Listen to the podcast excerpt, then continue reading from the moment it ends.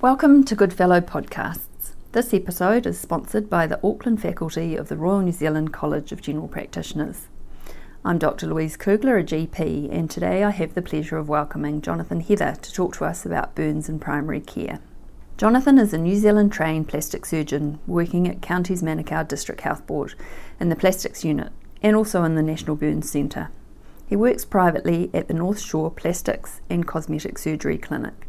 Welcome, Jonathan. Thanks, Liz. So, today we're talking about burns in primary care. A patient presents acutely to our general practice surgery. What do we need to consider, Jonathan, when assessing this burn? Well, as, as with any trauma, uh, we want to consider our ABCs. And there are a few burn specific considerations in this. For example, burns around the face can cause significant swelling, and that can even be enough to embarrass the airway.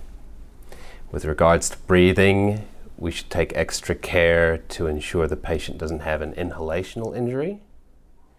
The main circulatory consideration would be circumferential limb burns, for example, and the fact that swelling around those injuries can cause problems with the uh, circulation to that limb. D is mostly about uh, ensuring that the uh, patient hasn't been incapacitated during the burn, which might lead to a more severe injury or be an indicator that they indeed have an inhalational injury from being down in a fire. And E is about exposure, so um, removing tight clothing or jewelry that might compound an injury, um, and also monitoring the environment. So it's a good time to remember that burn patients are prone to hypothermia and they should be examined in a warm environment. When we move on to the history in burns, um, it's important to determine what the mechanism of injury was because a flame or accelerant burn is much more likely to cause a deep injury than, for example, a scald.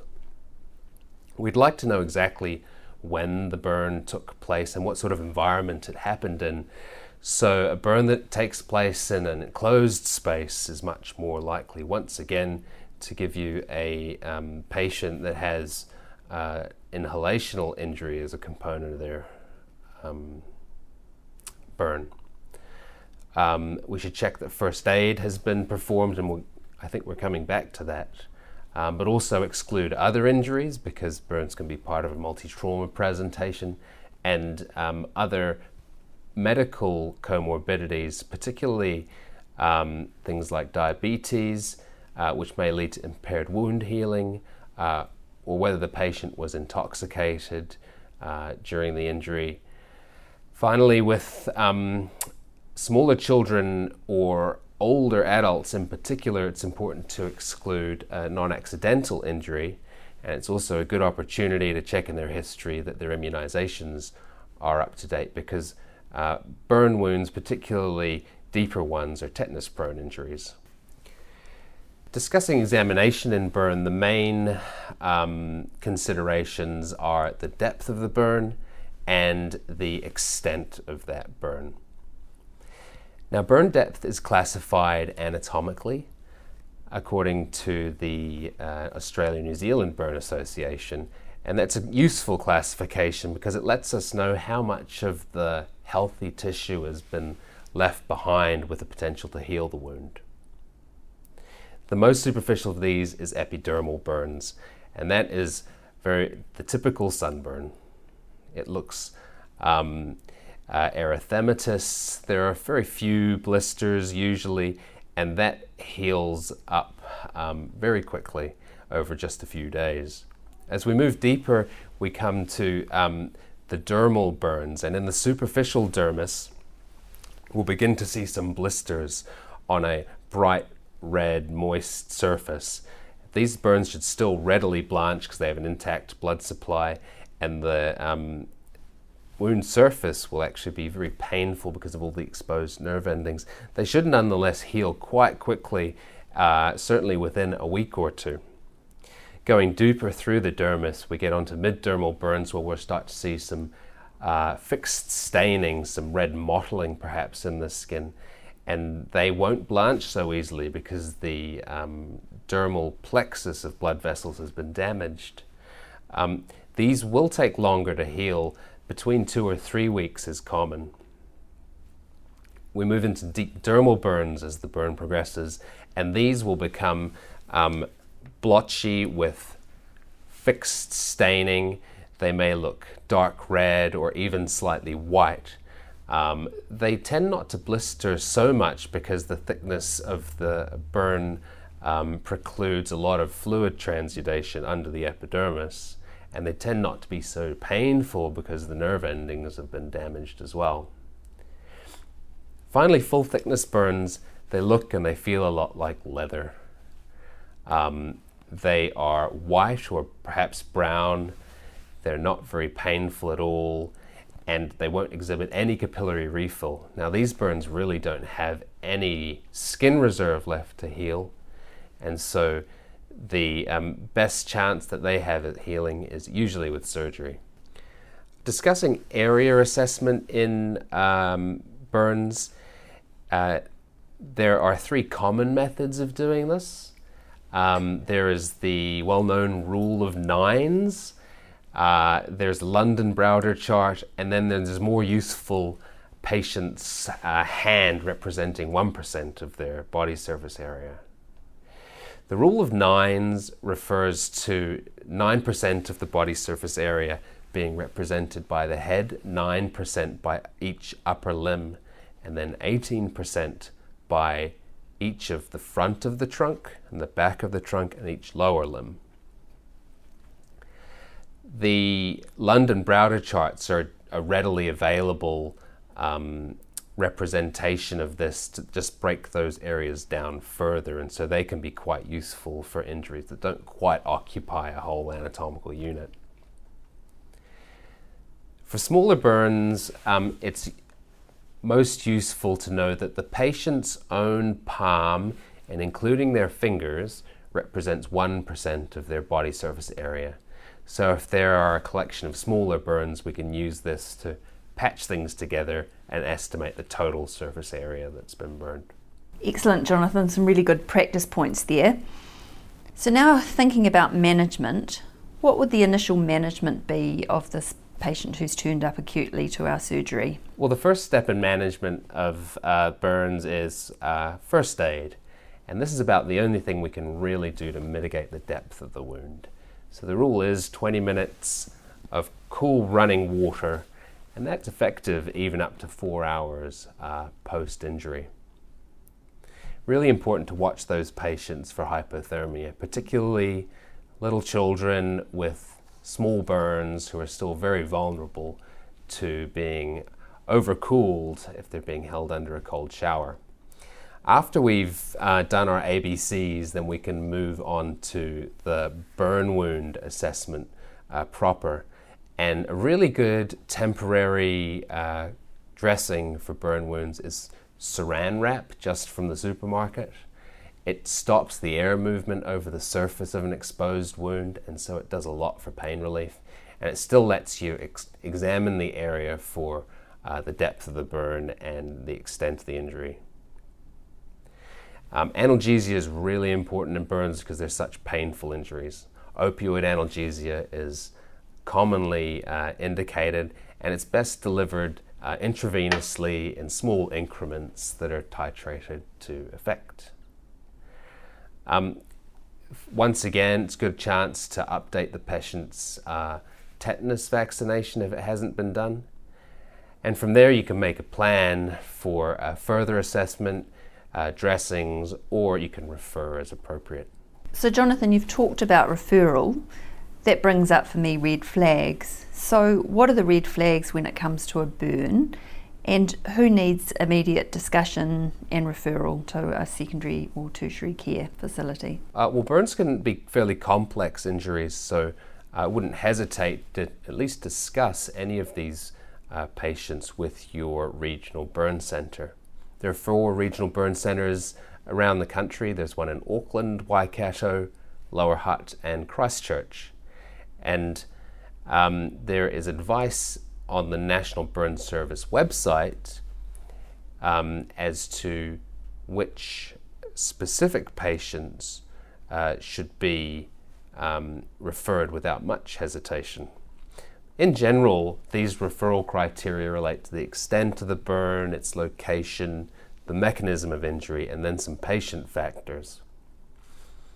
Regarding the extent of the burn, burns greater than 10% in adults and 5% in children uh, would generally need uh, specialist interventions.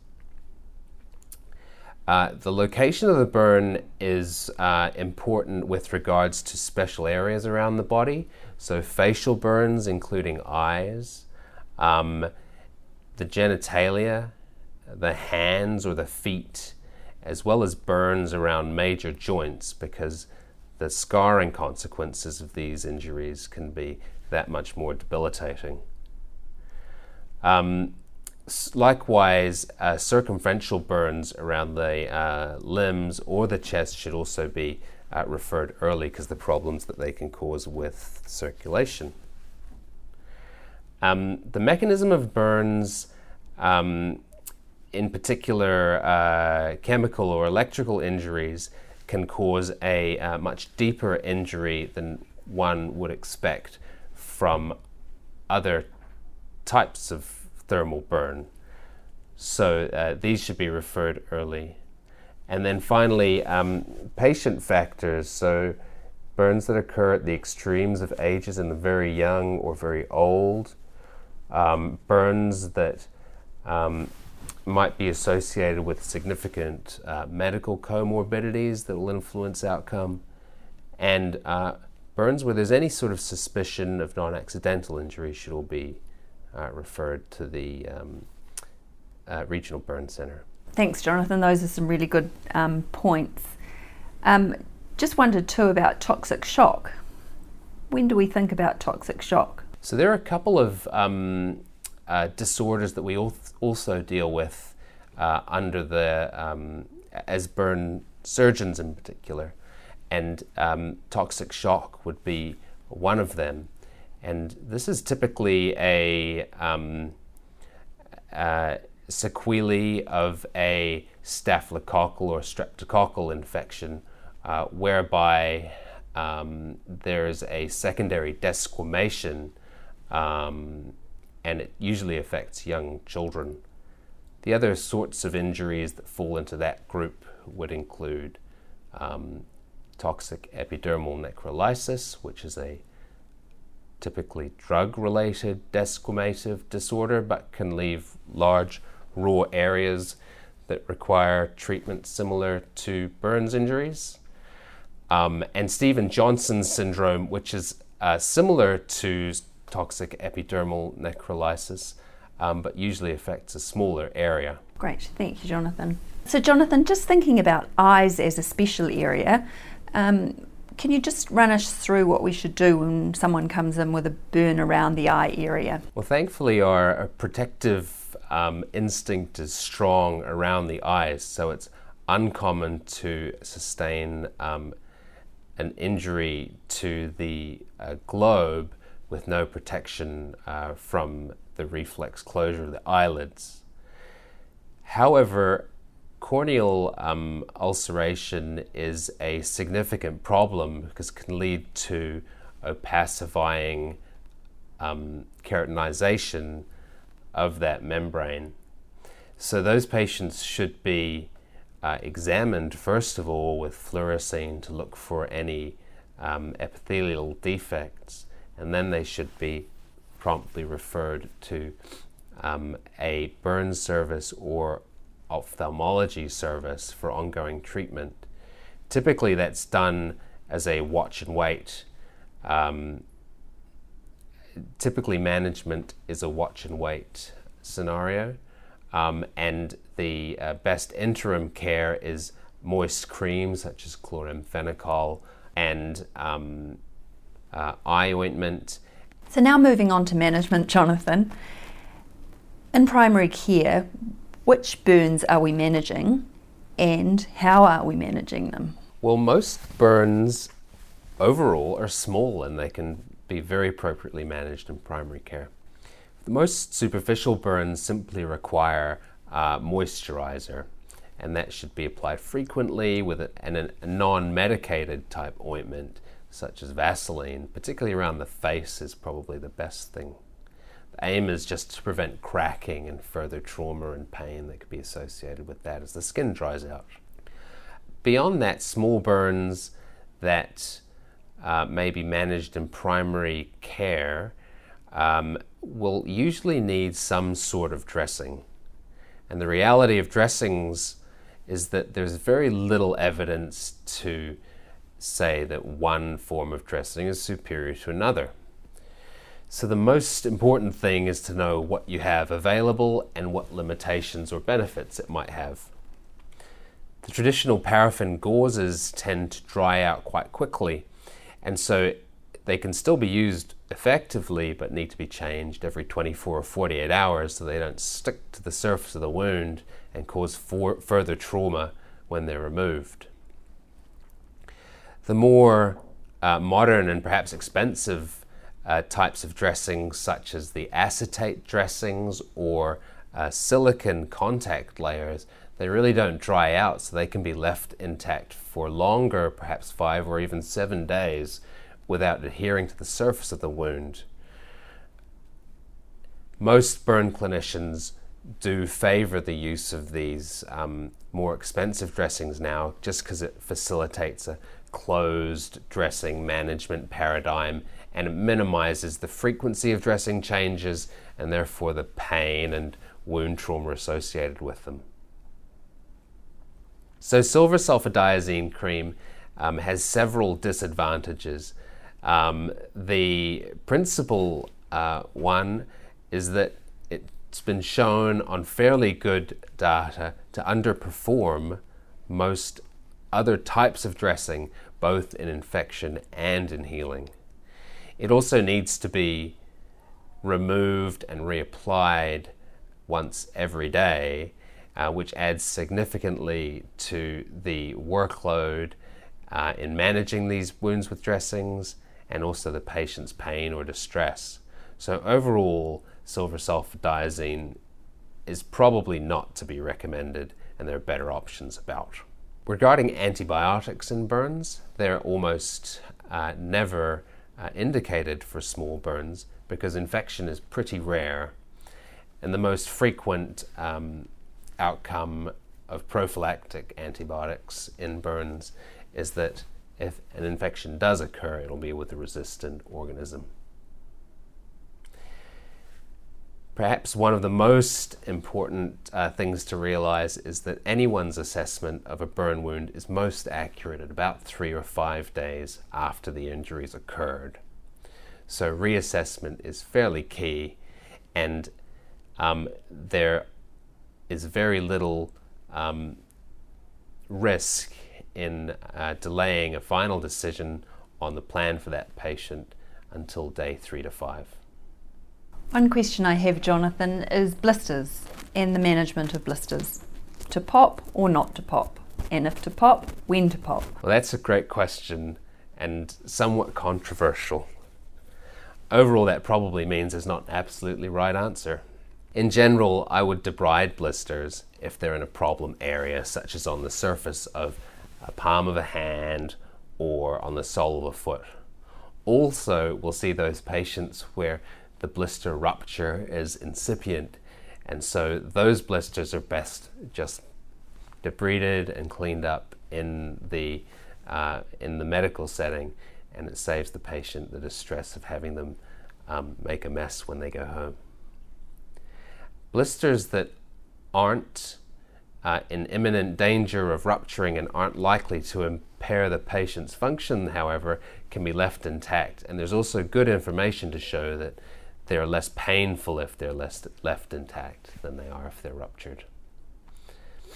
Perhaps the least um, favorable uh, management is the needle aspiration of the blisters, which really just seems to add to the risk of infection without any other um, detectable benefit. So we're reassessing our burn at three to five days.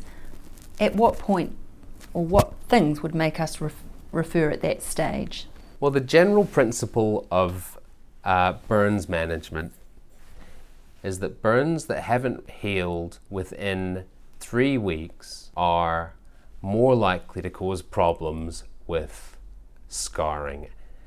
And that's hypertrophic scarring in particular, but also problems with dyspigmentation, itch, uh, and pain. So if you're seeing a burn at around two weeks and healing really doesn't look like it's imminent, then a referral would be appropriate at that stage. Excellent, thank you. So, to conclude this podcast, Jonathan, what would your take home messages be for our listeners today? So, my take home messages would be that most burns are small and these can be appropriately managed in primary care.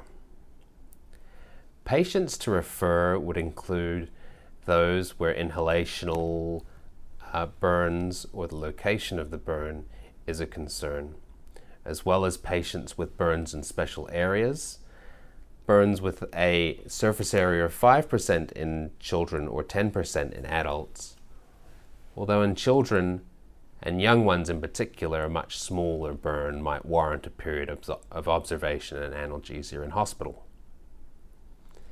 Once again, burns that aren't healing at two to three weeks might well do better with surgery. And if in doubt, any of these cases should be discussed with the regional burn unit. In children or elderly, consider non accidental injury, particularly if the burn and the story don't quite add up or if there's a delay in presentation. You can take this opportunity to make sure your patient's tetanus immunizations up to state up to date. And certainly don't hesitate to discuss any of these injuries with your regional burn center. Thank you, Jonathan. It's been a pleasure talking to you today. Thank you. If you're a New Zealand GP and would like to claim CME points for listening to this podcast, please fill in a reflection of learning form available on our website, goodfellow.org. Thank you for listening.